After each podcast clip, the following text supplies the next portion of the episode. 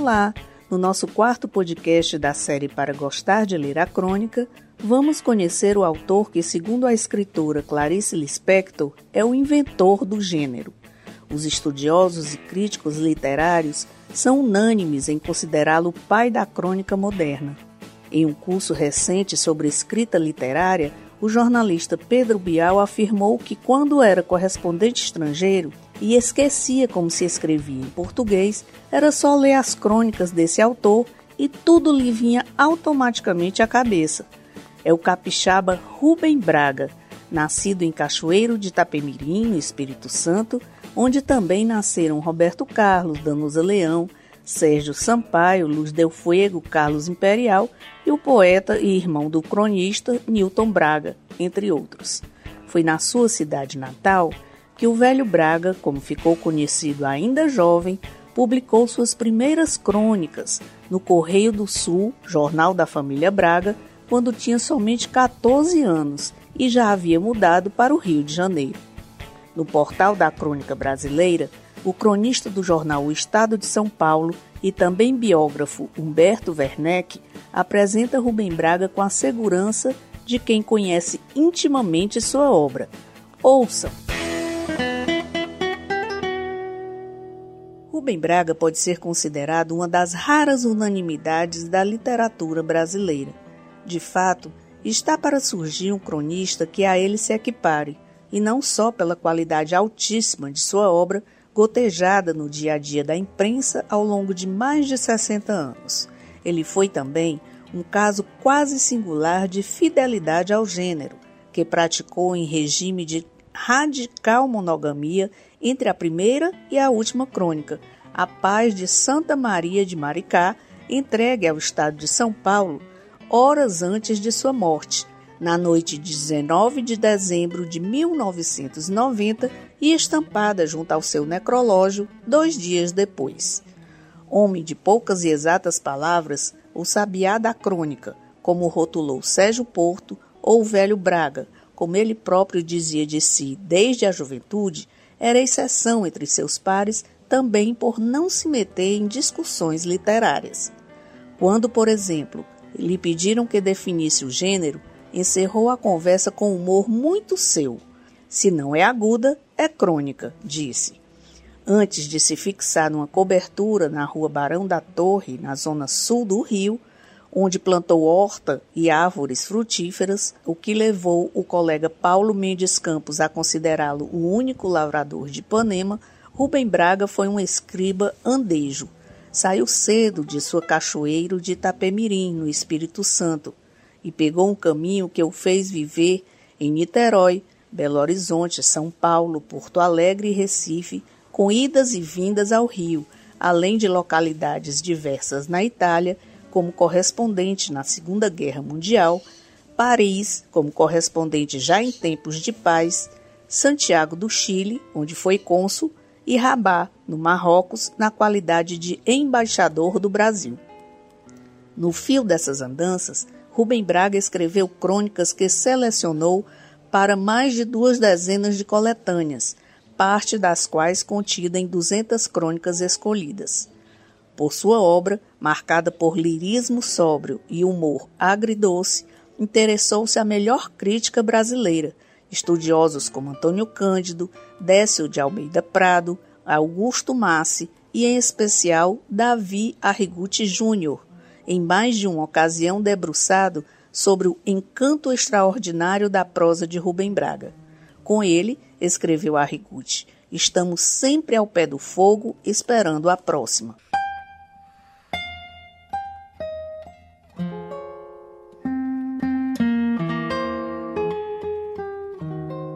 Verdade, como já dissemos no primeiro podcast, a coleção Para Gostar de Ler nasceu quando o amigo de Rubem, o poeta Afonso Romano de Santana, também amigo do editor da Ática, comentou com ele que o velho Braga, reconhecido nacionalmente, merecia ser melhor divulgado. Logo na primeira edição do livreto Para Gostar de Ler, o sucesso foi estrondoso. E Rubem inaugurou sua participação com a crônica Negócio de Menino, que vamos ouvir agora na voz de Daniel Braga, ator e neto do cronista Rubem Braga. Aliás, Negócio de Menino é a crônica preferida de Daniel.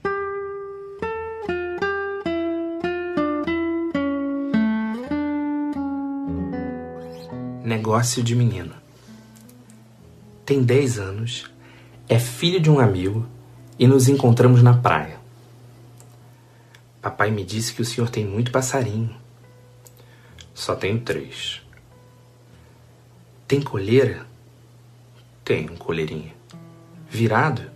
Virado. Muito velho? Virado há um ano. Canta? Uma beleza. Manso? Canta no dedo. O senhor vende? Vendo. Quanto? Dez contos. Pausa. Depois volta. Só tem coleira? Tem um mel e um curió. É mel mesmo ou é vira? É quase do tamanho de uma graúna. Deixa coçar a cabeça? Claro, come na mão. E o curió? É muito bom o curió. Por quanto o senhor vende? Dez contos. Pausa.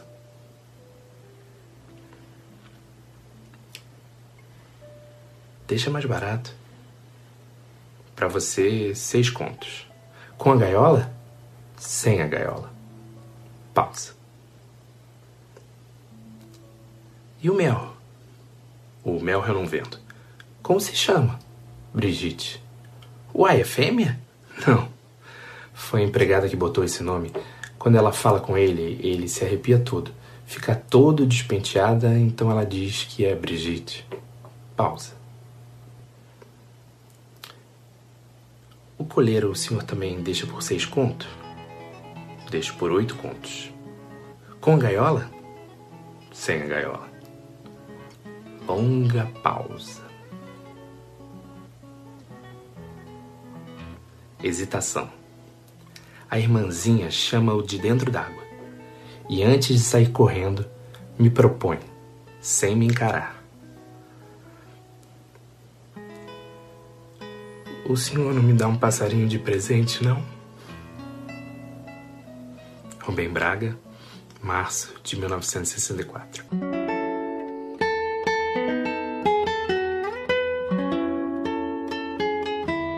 Vocês repararam que no tempo de Rubem Braga, no século XX, era comum criar passarinho em gaiola e a diversão de muita gente era levar a gaiola no ombro para passear no fim de semana. Aliás, Bicho é o que não falta na obra do cronista, que foi um dos primeiros jornalistas brasileiros a defender a ecologia, antes mesmo de se começar a falar nela. O poeta Manuel Bandeira, fã do velho Braga, costumava ir à banca de revista bem cedo, aos domingos, comprar o jornal para ler o texto do amigo e saborear suas histórias.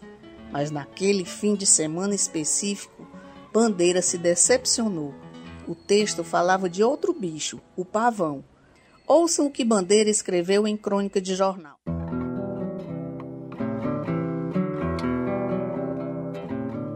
Domingo passado, apanhei na banca os meus jornais. Comecei a leitura pelo Diário de Notícias, buscando na segunda página do primeiro caderno, à esquerda, no alto, o palmo de prosa de Rubem Braga. Mas desta vez não chegava a um palmo eram três dedos mal medidos. E pensei comigo: o Braga anda preguiçoso.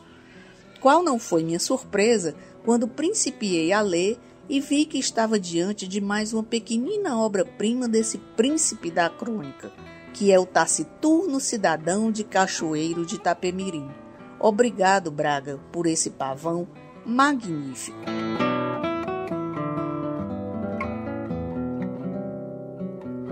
Realmente, a crônica O Pavão tinha somente um parágrafo. Ainda assim, ficou conhecida como a predileta de Manuel Bandeira. Escutem novamente na voz de Daniel Braga.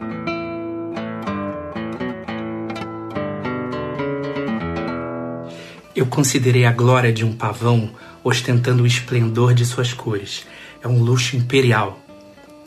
Mas andei lendo livros e descobri que aquelas cores todas não existem na pena do pavão.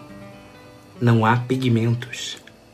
O que há são minúsculas bolhas de água em que a luz se fragmenta como um prisma. O pavão é um arco-íris de plumas.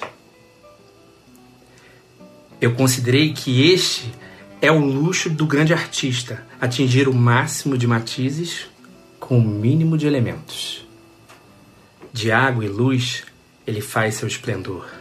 Seu grande mistério é a simplicidade.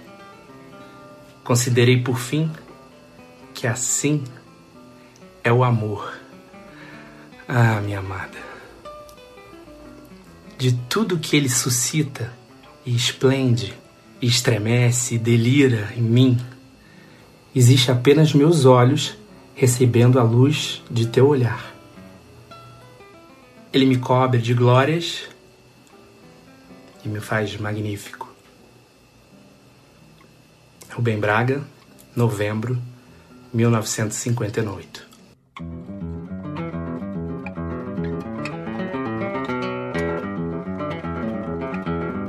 O velho urso era assim, surpreendente, ora cheio de humor, de ironia, ora cheio de saudade e melancolia. Sabia como poucos catar a poesia das miudezas do chão, da rua, da paisagem da janela ou da memória e transformar em pérolas da nossa literatura. Mas não foi assim desde o começo. Aos 14, 15 anos, quando morava no Rio e publicava suas primeiras crônicas no Jornal da Família, em Cachoeiro de Itapemirim, Rubem preferia falar de política, educação, economia, do modernismo e da natureza.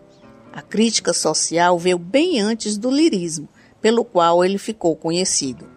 Em 1936, publicou sua primeira coletânea de crônicas, influenciado pelo amigo e cronista mineiro Jair Silva, que havia publicado seu Buena Dicha dois anos antes. Depois disso, escreveu durante 62 anos em diversos jornais brasileiros, mas também da Itália, da França, do Marrocos. Mas elegeu para morar a maior parte de sua vida a cidade do Rio de Janeiro, mais precisamente em uma cobertura da Barão da Torre, um enorme jardim suspenso na então bucólica Ipanema. Por ali passaram Jean-Paul Sartre, Pablo Neruda, Tônia Carreiro, Clarice Lispector, Vinícius, Sabino, Afonso Romano e a maioria da intelectualidade carioca da época. Estima-se que Rubem escreveu mais de 5 mil crônicas, muitas ainda não publicadas em livro. Entre as diversas coletâneas de crônicas, publicadas durante a vida e depois da sua morte, se destacam A Traição das Elegantes, Recado de Primavera, 200 Crônicas Escolhidas, A Borboleta Amarela, Ai de Ti Copacabana, O Homem Rouco, A Cidade à Roça, Um Pé de Milho, Crônicas da Guerra na Itália, As Boas Coisas da Vida e Um Cartão de Paris. Ele morreu de câncer em dezembro de 90, como já disse Humberto Werneck.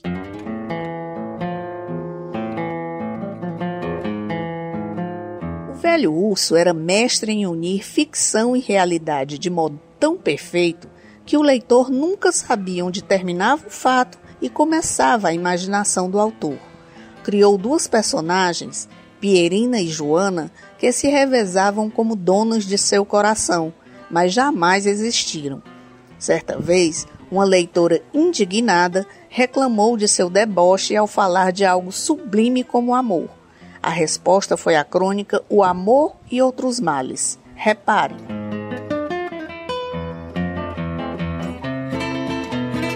Uma delicada leitora me escreve: Não gostou de uma crônica minha de outro dia sobre dois amantes que se mataram. Pouca gente ou ninguém gostou dessa crônica. Paciência. Mas o que a leitora estranha é que o cronista qualifica o amor o principal sentimento da humanidade de coisa tão incômoda. E diz mais: não é possível que o senhor não ame e que, amando, julgue um sentimento de tal grandeza incômodo. Não, minha senhora, não amo ninguém. O coração está velho e cansado, mas a lembrança que tenho de meu último amor anos atrás foi exatamente isso que me inspirou esse vulgar adjetivo: incômodo. Na época, eu usaria talvez adjetivo mais bonito, pois o amor, ainda que infeliz, era grande. Mas é uma das tristes coisas desta vida sentir que um grande amor pode deixar apenas uma lembrança mesquinha. Daquele ficou apenas esse adjetivo que a aborreceu. Não sei se vale a pena lhe contar que a minha amada era linda. Não, não a descreverei, porque só de revê-la em pensamento alguma coisa dói dentro de mim. Era linda, inteligente, pura e sensível, e não me tinha nem de longe amor algum. Apenas uma leve amizade, igual a muitas outras e inferior a várias. A história acaba aqui. É, como vê, uma história terrivelmente sem graça e que eu poderia ter contado em uma só frase. Mas o pior é que não foi curta. Durou, doeu e, perdoe minha delicada leitora, incomodou. Eu andava pela rua e sua lembrança era alguma coisa encostada em minha cara, travesseiro no ar. Era um terceiro braço que me faltava e doía um pouco. Era uma gravata que me enforcava devagar suspensa de uma nuvem. A senhora acharia exagero se eu lhe dissesse que aquele amor era uma cruz que eu carregava o dia inteiro e a qual eu dormia pregado. Então serei mais modesto e mais prosaico, dizendo que era como um mau jeito no pescoço que de vez em quando doía como bursite. Eu já tive um mês de bursite, minha senhora. Dói de se dar guinchos, de se ter vontade de saltar pela janela pois que venha outra bucite, mas não volte nunca um amor como aquele. Bucite é uma dor burra que dói, dói mesmo e vai doendo. A dor do amor tem de repente uma doçura, um instante de sonho que, mesmo sabendo que não se tem esperança alguma, a gente fica sonhando, como um menino bobo que vai andando distraído e de repente dá uma topada numa pedra. E a angústia lenta de quem parece que está morrendo afogado no ar e um humilde sentimento de ridículo e de impotência, e o desânimo que às vezes invade o corpo e a alma, e a vontade de chorar e de morrer de que fala o samba. Por favor, minha delicada leitora, se, pelo que escrevo, me tem alguma estima, por favor, me desejo uma boa bursite.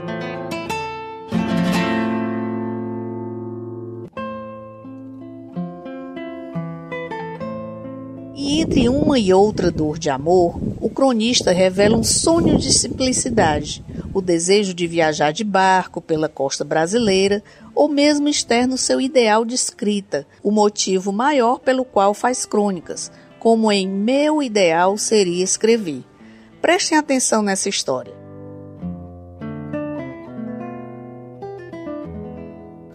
Meu ideal seria escrever uma história tão engraçada que aquela moça que está doente naquela casa cinzenta, quando lesse a minha história no jornal, risse, risse tanto que chegasse a chorar e dissesse: Ai meu Deus, que história mais engraçada!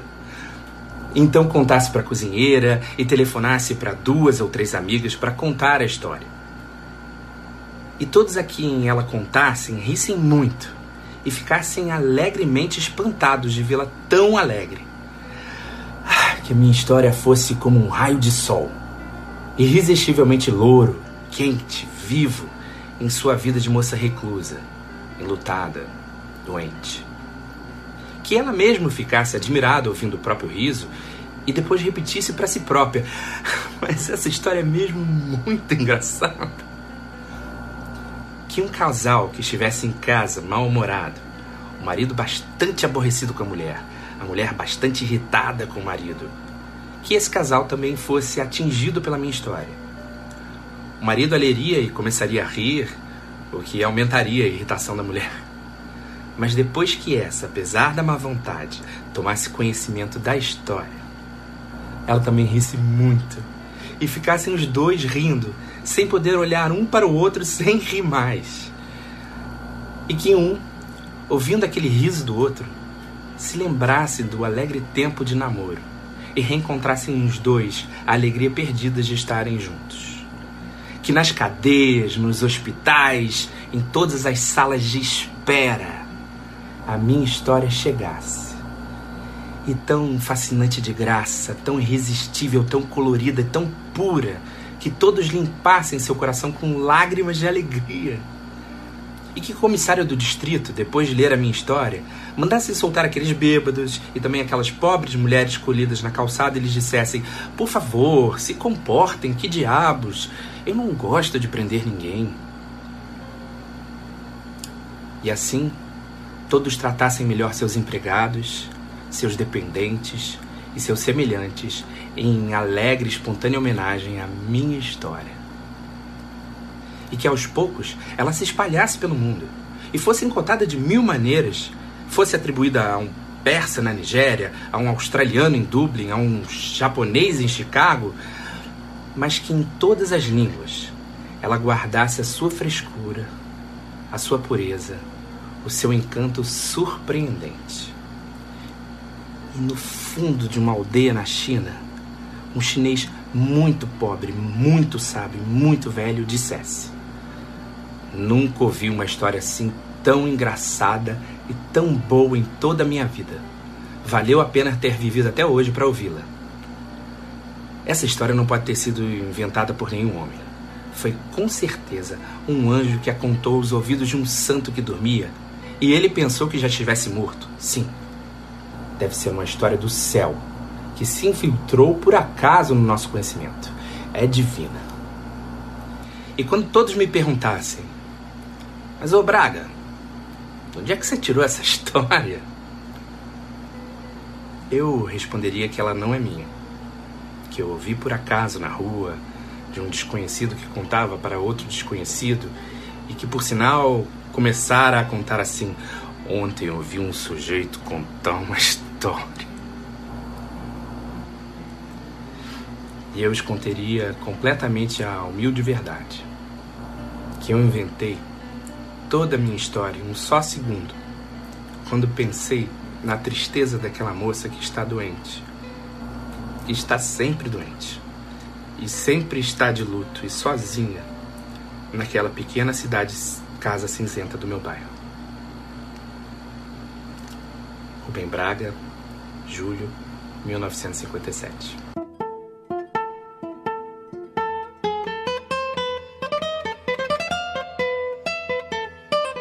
Cotidiano das pessoas simples, dos pescadores ou maratimbas, do carteiro, do motorista, do vassoureiro ou do compadre pobre, é um dos temas prediletos do cronista é assim no texto O Padeiro, que conta a singela e humilde postura de pessoas que nos prestam serviço todos os dias e passam despercebidas. Ouça. Levanto cedo, faço minhas abluções, ponho a chaleira no fogo para fazer café e abro a porta do apartamento, mas não encontro o pão costumeiro. No mesmo instante, me lembro de ter lido alguma coisa nos jornais da véspera sobre a greve do pão dormido. De resto, não é bem uma greve, é um lockout greve dos patrões, que suspenderam o trabalho noturno. Acham que obrigando o povo a tomar seu café da manhã com pão dormido conseguirão não sei bem o que do governo. Está bem, tomo meu café com pão dormido, que não é tão ruim assim. E enquanto tomo café, vou me lembrando de um homem modesto que conheci antigamente. Quando vinha deixar o pão à porta do apartamento, ele apertava a campainha, mas, para não incomodar os moradores, avisava gritando: Não é ninguém, é o padeiro. Interroguei-o uma vez. Como tivera a ideia de gritar aquilo? Então você não é ninguém? Perguntei. Ele abriu um sorriso largo, explicou que aprendera aquilo de ouvido Muitas vezes lhe acontecera bater a campainha de uma casa e ser atendido por uma empregada ou outra pessoa qualquer e ouvir uma voz que vinha lá de dentro perguntando quem era, e ouvir a pessoa que o atendera dizer para dentro: Não é ninguém, não, senhora, é o padeiro. Assim ficara sabendo que não era ninguém. Ele me contou isso sem mágoa nenhuma e se despediu ainda sorrindo. Eu não quis detê-lo para explicar que estava falando com um colega, ainda que menos importante. Naquele tempo, eu também, como os padeiros, fazia o trabalho noturno. Era pela madrugada que deixava a redação de jornal quase sempre depois de uma passagem pela oficina, e muitas vezes saía já levando na mão um dos primeiros exemplares rodados, o jornal ainda quentinho da máquina, como o pão saído do forno. Ah, eu era rapaz, eu era rapaz naquele tempo. E às vezes me julgava importante, porque no jornal que levava para casa, além de reportagens ou notas que eu escrevera sem assinar, e uma crônica ou artigo com o meu nome. O jornal e o pão estariam bem cedinho na porta de cada lar, e dentro do meu coração eu recebi a lição de humildade daquele homem entre todos útil e entre todos alegre. Não é ninguém, não, é o padeiro, e assobiava pelas escadas.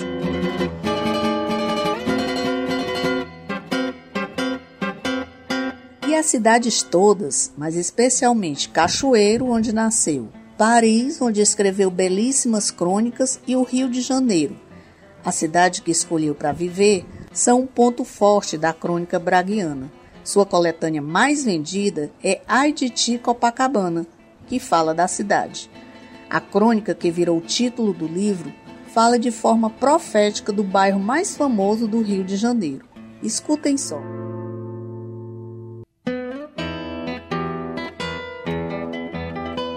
Ai de ti, Copacabana, porque eu já fiz o sinal bem claro de que é chegada a véspera de teu dia, e tu não viste, porém minha voz te abalará até as entranhas. Ai de ti, Copacabana, porque a ti chamaram princesa do mar, e cingiram tua fonte com uma coroa de mentiras, e deste risadas ébrias e vãs no seio da noite. Já movi o mar de uma parte e de outra parte, e suas ondas tomaram o leme e o arpoador, e tu não viste este sinal, estás perdida e cega no meio de tuas iniquidades e de tua malícia. Sem leme, quem te governará? Foste iníqua perante o oceano, e o oceano mandará sobre ti a multidão de suas ondas. Grandes são teus edifícios de cimento, e eles se postam diante do mar, qual alta muralha, desafiando o mar. Mas eles se abaterão e os escuros peixes nadarão nas tuas ruas, e a vasta fétida das marés cobrirá tua face. E o setentrião lançará as ondas sobre ti num referver de espumas, qual um bando de carneiros em pânico, até morder a aba de teus morros, e todas as muralhas ruirão.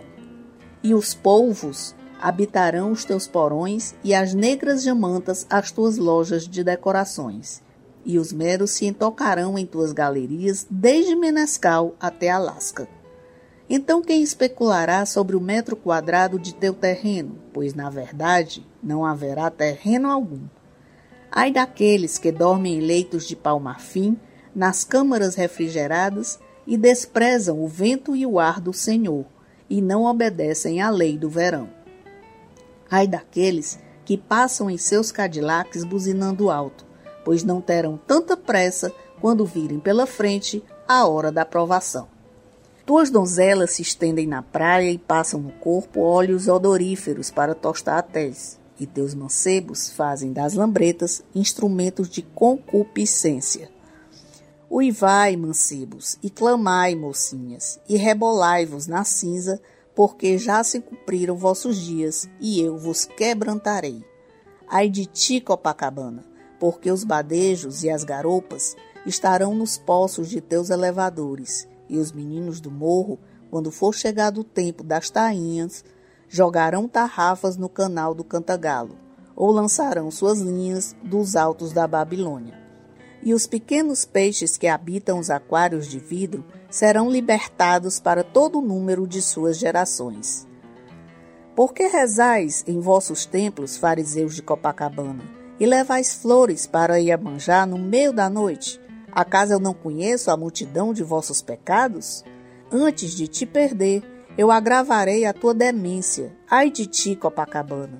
Os gentios de teus morros descerão ivando sobre ti, e os canhões de teu próprio forte se voltarão contra teu corpo e troarão.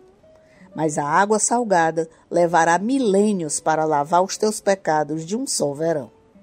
E tu, Oscar, filho de Orsten, ouve a minha ordem. Reserva para Iemanjá os mais espaçosos aposentos de teu palácio, porque ali, entre algas, ela habitará. E no Petit Clube, os siris comerão cabeças de homens fritas na casca. E Sacha, o homem rã, tocará piano submarino para fantasmas de mulheres silenciosas e verdes, cujos nomes passaram muitos anos nas colunas dos cronistas, no tempo em que havia colunas e havia cronistas.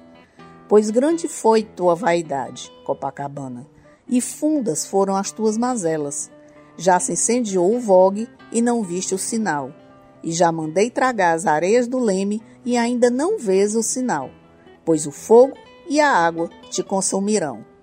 A rapina de teus mercadores e a libação de teus perdidos, e a ostentação da etaira do posto 5, em cujos diamantes se coagularam as lágrimas de mil meninas miseráveis. Tudo passará. Assim, qual escuro alfange a nadadeira dos imensos cações passará ao lado de tuas antenas de televisão. Porém, muitos peixes morrerão por se banharem no uísque falsificado de teus bares. Pinta-te qual mulher pública e coloca todas as tuas joias, e aviva o verniz de tuas unhas e canta a tua última canção pecaminosa, pois em verdade é tarde para a pressa e que estremeça o teu corpo fino e cheio de máculas, desde o edifício Olinda até a sede dos marimbás, porque eis que sobre ele vai a minha fúria e o destruirá. Canta a tua última canção, Copacabana.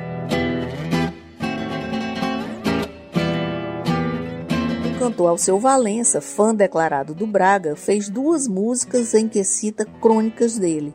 Primeira Manhã, onde fala de um conde falando aos passarinhos, e a música Ai de Ti Copacabana. Ouçam a música.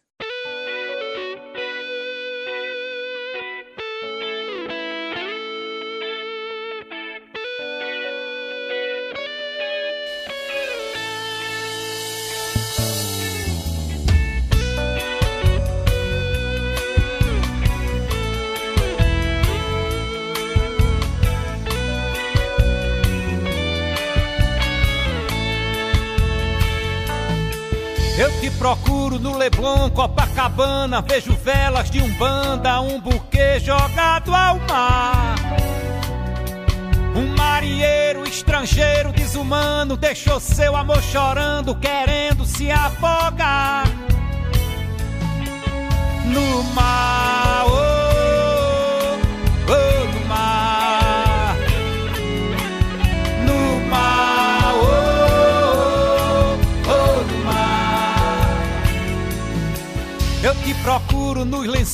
Minha cama, ai de ti, Copacabana, será duro teu penar. Pelo pecado de esconderes quem me ama, ai de ti, Copacabana, serás submersa ao mar. No mar,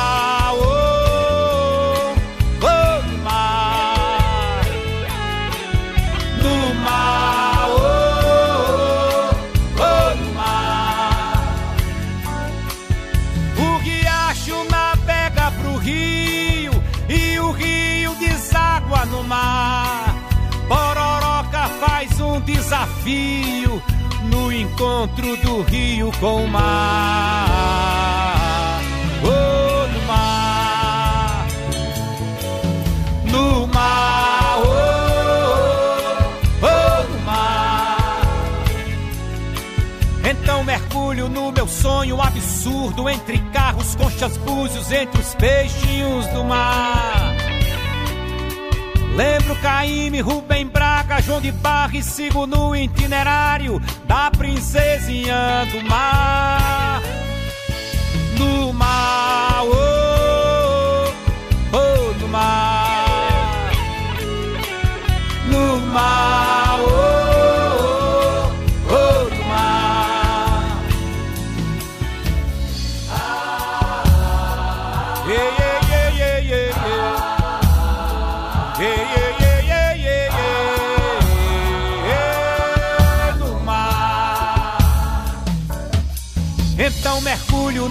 sonho absurdo entre carros, conchas, búzios, entre os peixinhos do mar.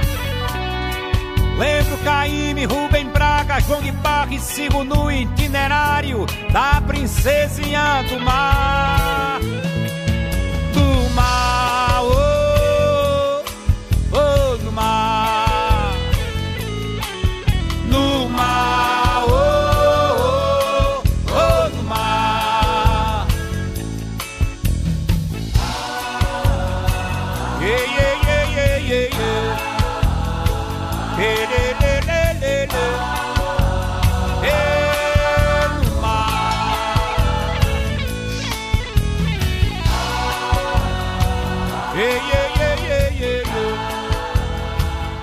Hoje nós ficamos por aqui. Espero que, como eu, que escrevi três livros sobre a crônica de Rubem Braga, você também se apaixone por seus textos. Se quiser ler mais, visite o site Portal da Crônica Brasileira ou baixe na internet a coletânea 200 crônicas escolhidas. Faça uma boa leitura e até mais!